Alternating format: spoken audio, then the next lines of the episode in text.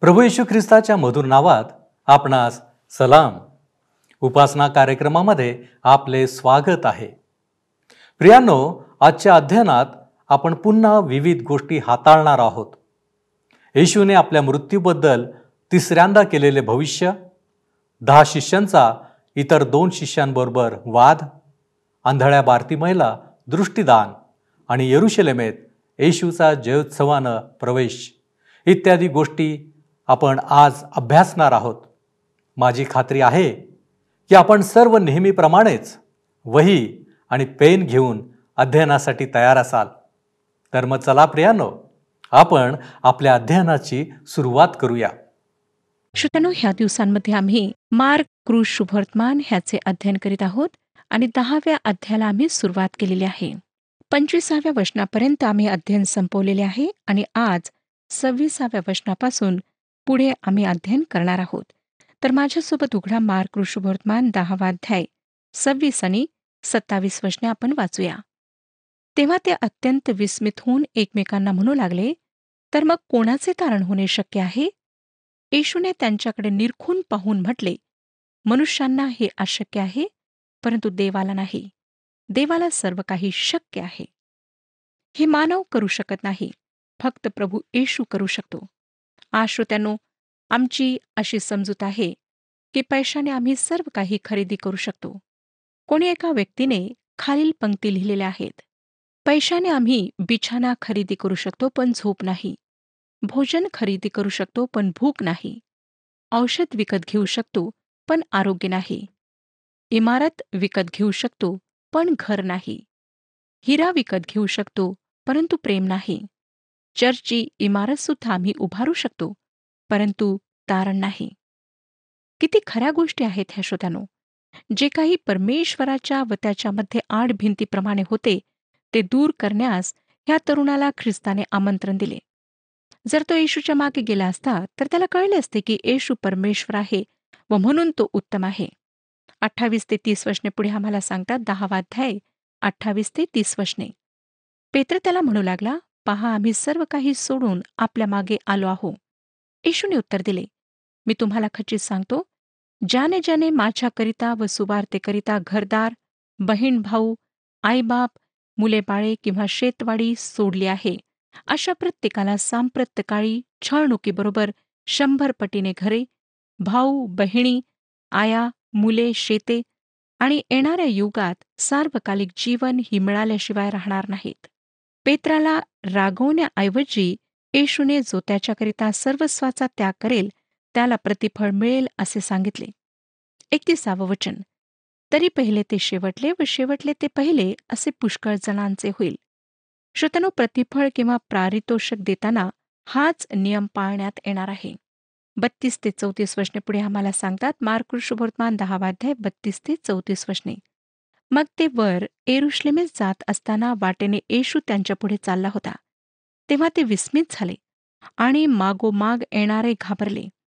तेव्हा तो पुन्हा त्या बारा जणांस जवळ बोलावून घेऊन आपल्याला काय होणार ते त्यांना सांगू लागला. पहा आपण वर एरुश्लेमेस जात आहो. तेथे मनुष्याच्या पुत्राला मुख्य याजक व शास्त्री यांच्या स्वाधीन करण्यात येईल. ते त्याला देहांत शिक्षा ठरवितील आणि परराष्ट्रीयांच्या स्वाधीन करतील. आणि ते त्याची थट्टा करतील त्याच्यावर थुंकतील त्याला फटके मारितील व त्याचा जीव घेतील आणि तीन दिवसांनी तो पुन्हा उठेल. आता तो एरुश्लेमकडे अर्थात प्रभू येशू ख्रिस्त एरुश्लेमकडे वाटचाल करीत आहे. त्याला माहीत आहे व तो त्यांना सांगत आहे की तो तेथे मरण्यात जात आहे. पुन्हा लक्षात घ्या की तो मृत्यूसोबत त्याच्या पुनरुत्थानाचा सुद्धा उल्लेख करतो. तो पुनरुत्थानाचा उल्लेख नेहमीच करतो. पस्तीस ते अडुतीस वशने जप्तीचे दोघे मुलगे याकोब व योहान त्याच्याकडे येऊन त्याला म्हणाले गुरुजी आम्ही आपल्याजवळ जे काही मागू त्याप्रमाणे आपण आम्हासाठी करावे अशी आमची इच्छा आहे. तो त्यांना म्हणाला मी तुम्हासाठी काय करावे अशी तुमची इच्छा आहे? ते त्याला म्हणाले आपल्या वैभवात आमच्यापैकी एकाला आपल्या उजवीकडे व एकाला आपल्या डावीकडे बसू द्यावे. येशूने त्यांना म्हटले तुम्ही काय मागत आहात हे तुम्हाला समजत नाही. जो प्याला मी पिणार आहे तो तुमच्याने पिववेल काय?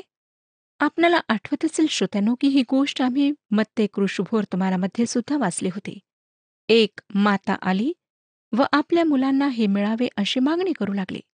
तेव्हा येशूने त्यांना विचारले जो बाप्तिस्मा मी घेणार आहे तो तुमच्याने घेववेल काय? व ते म्हणाले घेववेल. एकोणचाळीस आणि चाळीस वर्षने पुढे सांगतात ते त्याला म्हणाले घेववेल. येशूने त्यांना म्हटले जो प्याला मी पिणार आहे तो तुम्ही प्याल व जो बाप्तिस्मा मी घेणार आहे तो तुम्ही घ्याल हे खरे. पण माझ्या उजवीकडे व डावीकडे कोणाला बसू देण्याचे माझ्या हाती नाही. त्या जागा ज्यांच्यासाठी सिद्ध केल्या आहेत त्यांनाच त्या मिळणार. आम्हाला माहीत आहे की याकोब हुतात्मा झाला. योहानाला हद्द पार करून पातम नावाच्या बेटावर ठेवण्यात आले होते. तो हुतात्मा झाला असा विश्वास जरी नसला तरी त्याला मारण्यात आले असावे. आम्हाला ह्याविषयी माहिती नाही. आमच्या प्रभूने असे नाही म्हटले की त्याच्या डावीकडे व उजवीकडे जागा नाही. त्याने म्हटले की ती जागा कोणालाही अशीच देता येत नाही. परंतु जे ती जागा मिळवितील ते स्वतःला त्या जागेसाठी तयार करीत आहेत. स्वर्ग आम्हाला एका देणगीच्या रूपात प्राप्त होतो. परंतु स्वर्गामध्ये जागा? त्यासाठी आम्हाला काही करावे लागते. श्रोतानो तारण मोफत आहे. परंतु आम्ही प्रतिफळ प्राप्त करण्यासाठी कार्य करतो आणि आम्ही कार्य करायला हवे. जर आपणाला त्याच्याकडून अर्थात परमेश्वराकडून प्रतिफळ मिळवायचे आहे तर नुसते आरामात बसून ते मिळणार नाही तर ते मिळविण्याकरिता आम्हातील प्रत्येकाला कार्य करावे लागेल. एकेचाळीसावं वचन हे ऐकून बाकीचे दहा जण याकूब व योहान ह्यांच्यावर संतापले. ते नाखुश झाले. कारण त्यांना उत्तम पद हवे होते. म्हणून प्रभूला त्यांना दुसरे तत्व शिकवावे लागले जी पद्धत हे जग वापरते ती देवाची पद्धत नाही. बेचाळीस ते चौवेचाळीस वर्षने पुढे आम्हाला सांगतात तेव्हा त्यांना जवळ बोलावून घेऊन येशू त्यास म्हणाला परराष्ट्रीयात सत्ताधारी म्हणून जे मानलेले आहेत ते त्यांच्यावर जुलूम करीतात व त्यांचे वरिष्ठ लोक त्यांच्यावर अधिकार चालवितात. हे तुम्हाला ठाऊक आहे. परंतु तुमची गोष्ट तशी नाही. तर जो तुम्हामध्ये मोठा होऊ पाहतो त्याने तुमचा सेवक झाले पाहिजे. आणि जो कोणी तुम्हामध्ये पहिला होऊ पाहतो त्याने सर्वांचा सेवक झाले पाहिजे.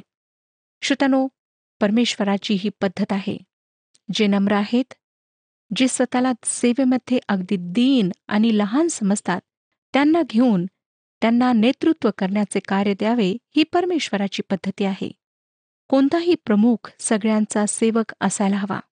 पंचेचाळीसावं वचन कारण मनुष्याचा पुत्र ही सेवा करून घ्यावयास नाही तर सेवा करावयास व पुष्कळांच्या मुक्तीसाठी आपला जीव खंडणी म्हणून अर्पण करावयास आला आहे.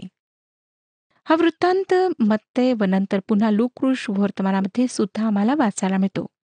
बरेच लोक आहेत जे पवित्र शास्त्राची अचूकता अप्रमादशीलता नाकारतात. कारण शुभवर्तमानात सांगितलेल्या नोंदींना येथे सुसंगत करू शकत नाहीत. मग ते दोन आंधळ्यांचा उल्लेख करतो. परंतु मार्ग बर्तिमेयावरच आपले लक्ष वेधतो.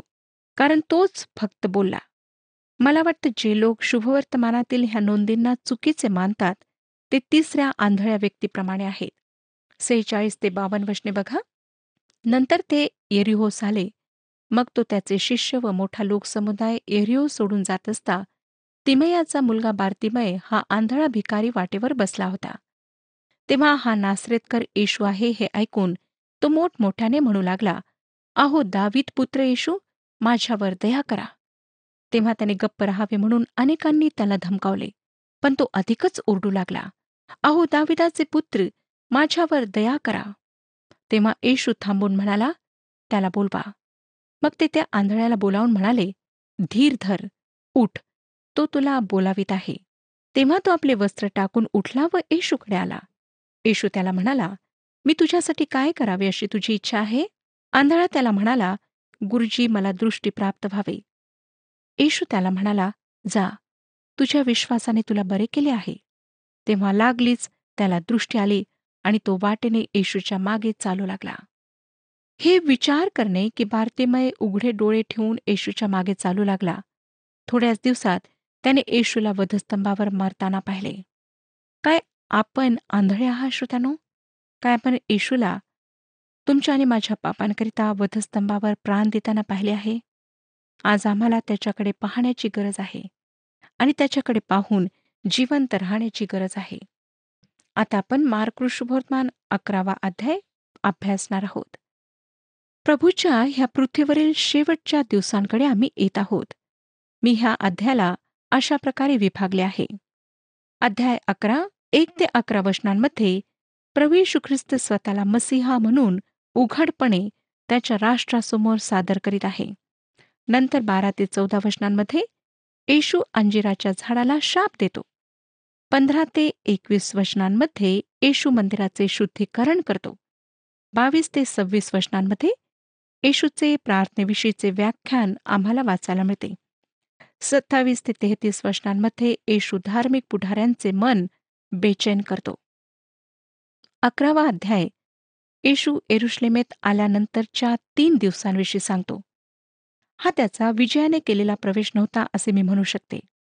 आपल्या पृथ्वीवरच्या सेवेच्या समाप्तीस तो एरुश्लेमेत उघडपणे येत आहे आणि स्वतःला लोकांसमोर सादर करीत आहे. खरे पाहता श्रोत्यानो ह्यामुळे त्याच्या सूचनांचा नाकार करणाऱ्यांमध्ये अधिक भर पडली. तो वेगवेगळ्या तीन दिवशी एरुश्लेमेत आला. एकाच दिवशी नाही. मला वाटतं प्रत्येक शुभवर्तमान एरुश्लेमेत त्याच्या आगमनाविषयीचे वेगवेगळे पैलू सादर करते. पहिल्या दिवशी जेव्हा तो आला तेव्हा तो शब्दात दिवस अर्थात शनिवार होता. पुन्हा तो रविवारी वापस आला व त्याने मंदिराची सफाई केली. मग पुन्हा तो सोमवारी आला व त्या शहराकडे पाहून रडला.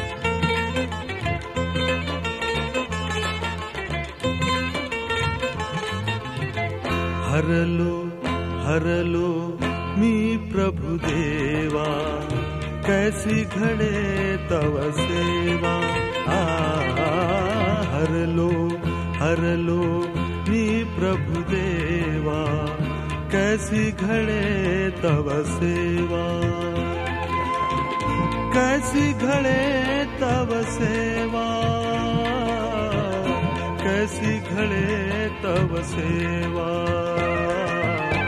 हरलो हरलो मी प्रभु देवा. कैसी घडे तव सेवा.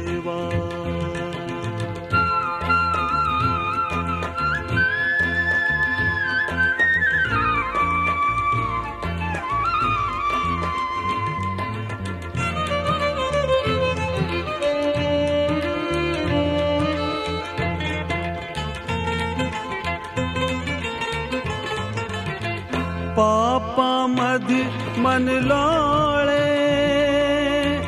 झाल्यावरती उघडती डोळे दृढ निश्चय मी केले. परिते समयी व्यर्थची गेले. हरलो हरलो मी प्रभु देवा कैसी करूं तव सेवा?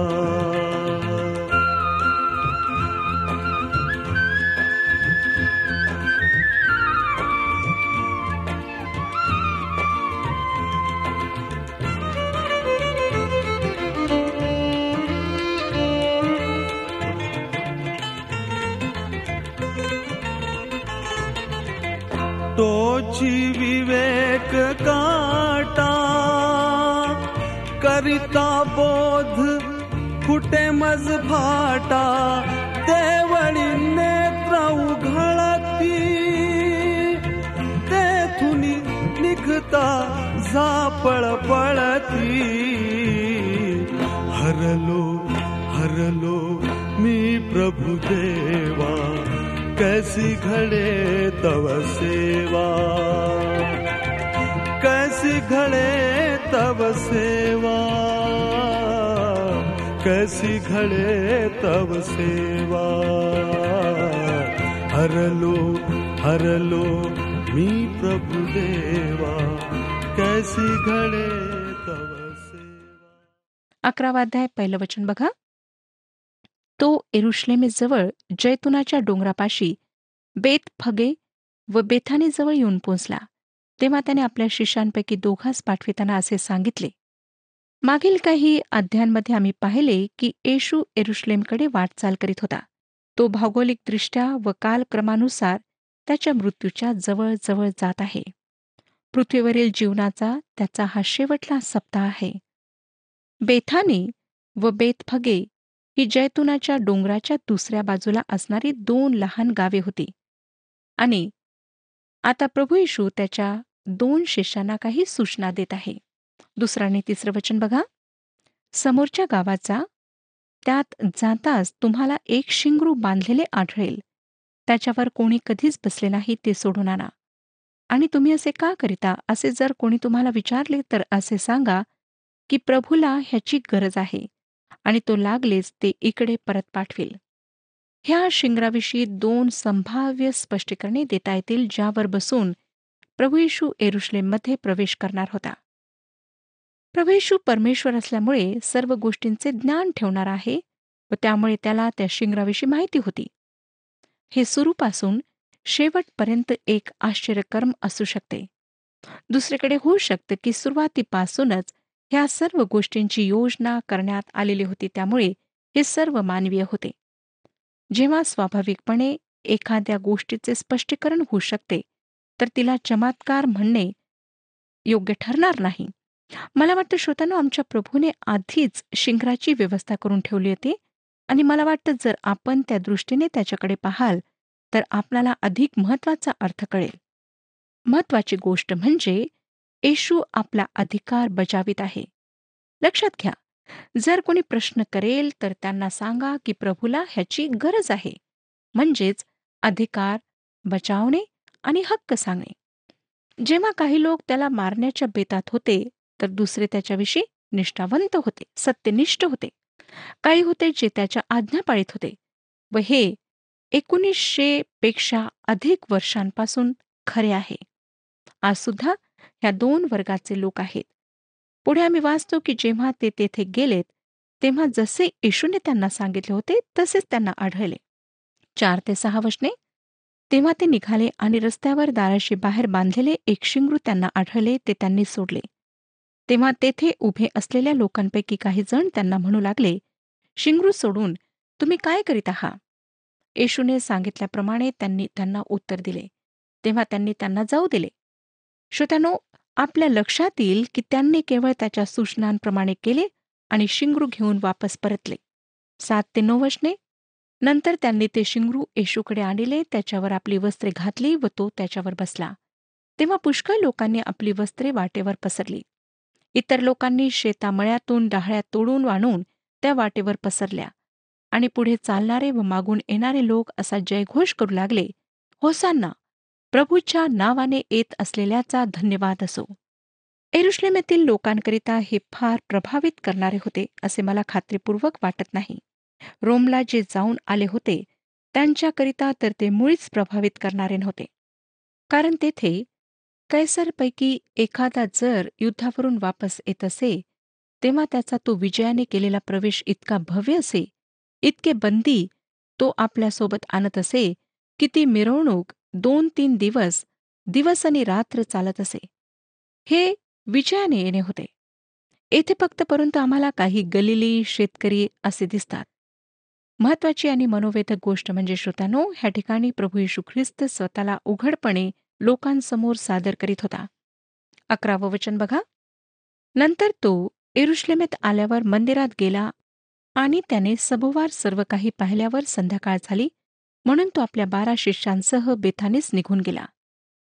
दोन गोष्टी महत्त्वाच्या आहेत ज्या आम्ही ह्या ठिकाणी पाहायला हव्यात. हा श्रोतानो अर्थातच शब्दात दिवस होता व मंदिरामध्ये पैशाची लेनदेन करणारे व्यापारी नव्हते. पहिल्या दिवशी तो याचकाच्या रूपात आला व तो स्वतः अर्पण होता. तो प्रमुख याचकाच्या रूपात तुमच्या आणि माझ्या पापांसाठी परमेश्वराला ग्रहण योग्य असे अर्पण करण्यास आला. लक्षात घ्या की त्याने एरुश्लेमेत रात्र घालवली नाही तर तो बेथाने येथे संध्याकाळी वापस परतला. येशूने स्वतःला उघडपणे लोकांपुढे प्रगट केले व तो आता त्यांच्याकडून निर्णय मागत होता. ज्या शहराने त्याला नाकारले तेथे त्याने रात्र घालवली नाही हे मात्र आपण म्हणू शकतो. बारा ते चौदा वशने दुसऱ्या दिवशी ते बेथानेहून निघाल्यानंतर त्याला भूक लागली.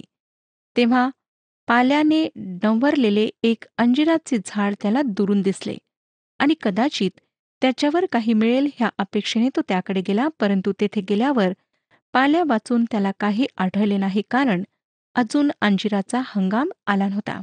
तेव्हा तो त्याला म्हणाला कोणीही ह्यापुढे तुझे फळ कधी न खाओ त्याचे शिष्य हे ऐकत होते.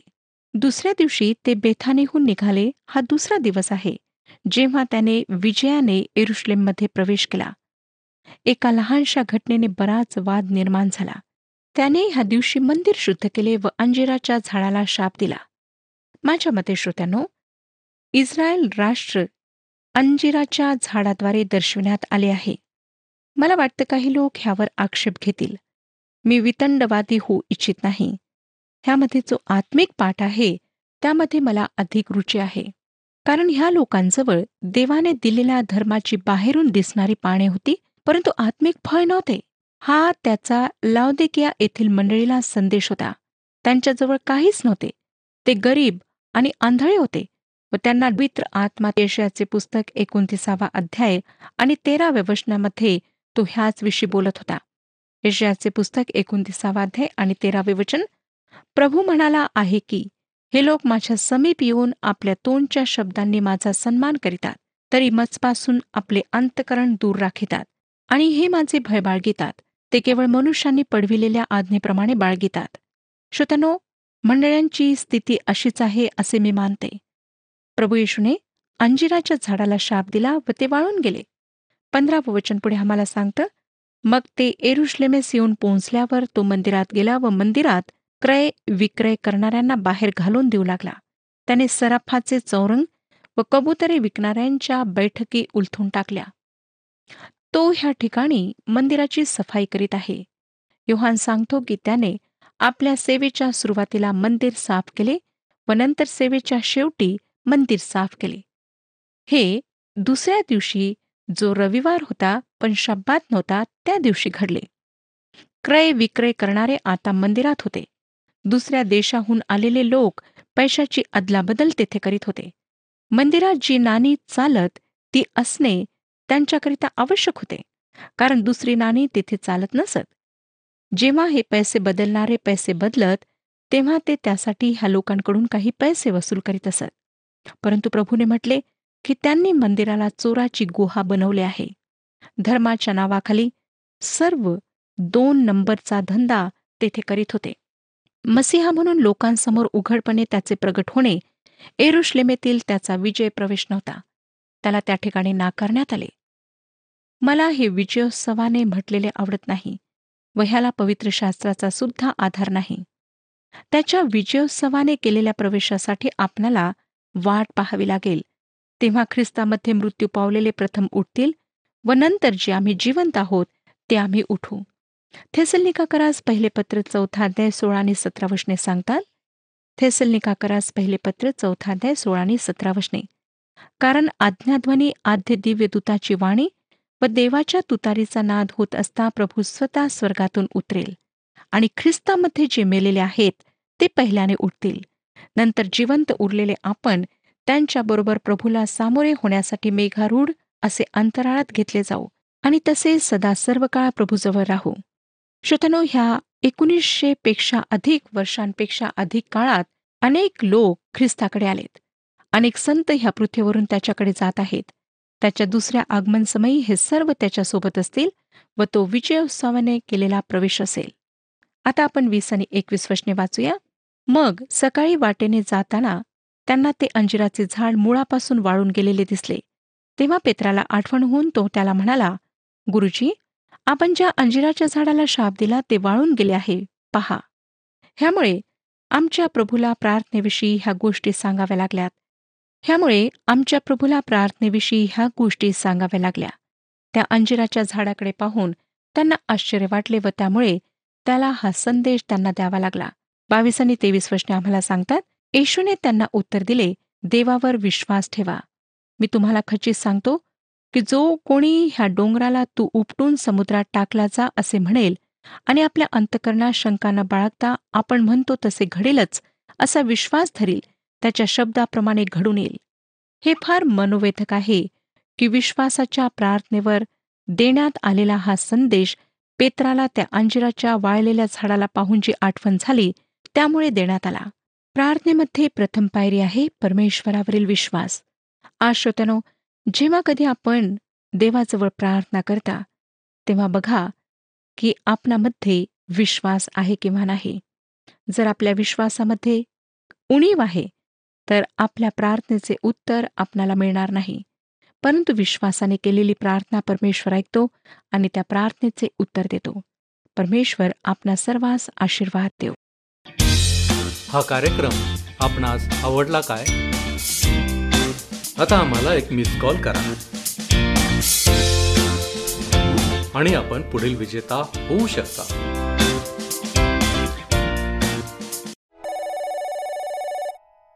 प्रियानो पापांपासून मानवाची सुटका करावी म्हणून येशू ख्रिस्त स्वर्ग सोडून या पृथ्वीवर आला. तो सेवक म्हणून आला. त्याने लोकांना बरे केले. लोकांना शिकवण दिली. स्वर्गराज्याबद्दल सांगितले. आपला प्राण अर्पण केला. इतके करूनही आपण पाहतो की सर्व जगात अजूनही भ्रष्टाचार आहे. लोक अजूनही पापात आहेत. जगाचे सोडा. पण वैयक्तिकरित्या मी स्वतः कोठे आहे? काय माझे जीवन ख्रिस्ताला आवडणारे आहे? काय ख्रिस्त आजही मला विचारत आहे? की मी तुझ्यासाठी काय करावे अशी तुझी इच्छा आहे? प्रियानो आम्हाला आत्मपरीक्षण करण्याची गरज आहे. ख्रिस्ताच्या प्रश्नाला आमचे उत्तर काय आहे? आपण प्रार्थना करू. पवित्र पवित्र पवित्र थोर आणि सामर्थ्यवान दे बापा उपकार स्तुतीच्या अंतकरणाने आम्ही तुझ्या चरणापाशी आलेलो आहोत. तू आमचं जीवन साकारलेलं आहे. आणि तू आम्हाला येशू ख्रिस्त दिलास ज्याने सर्व काही आमच्यासाठी केलं. होय प्रभूजी आमचं जीवन त्याच्यामुळे आशीर्वादित झालेलं आहे. या जीवनामधून प्रभूजी जो ख्रिस्त आम्ही अनुभवलेला आहे हाच ख्रिस्त आम्ही इतरांसमोर प्रकट करावा. म्हणून प्रभूजी आम्ही स्वतःला तुझ्या पवित्र हातामध्ये सोपवत आहोत. तो आम्हाला स्पर्श कर. तो आम्हाला आशीर्वादित कर. आमचं जीवन तुझ्या हातामध्ये घे. तू आमचा मार्गदर्शक हो. आम्हाला याची गरज आहे. होय प्रभूजी आम्हाला ठाऊक आहे. सर्व काही तू आमच्यासाठी करूनही आजही तुझा प्रश्न आमच्यासमोर आहे. मी तुझ्यासाठी काय करावं अशी तुझी इच्छा आहे. प्रभूजी आम्ही तुला अजून ओळखलेलं नाही. याबद्दल तू आम्हाला क्षमा कर. आम्ही अजूनही तुझ्याकडून काय अपेक्षा करतो. तू आम्हाला क्षमा कर. परंतु बापा तुझ्या इच्छा आमच्या जीवनामध्ये सफल होऊ दे. आणि म्हणूनच या विनंत्या येशू ख्रिस्त आमचा प्रभू याच्याद्वारे करतो म्हणून तो ऐक. आमेन. ख्रिस्ताने तुम्हाला निवडलेले आहे. म्हणून योग्य फळ द्या. प्रभू आपणास सहाय्य करो.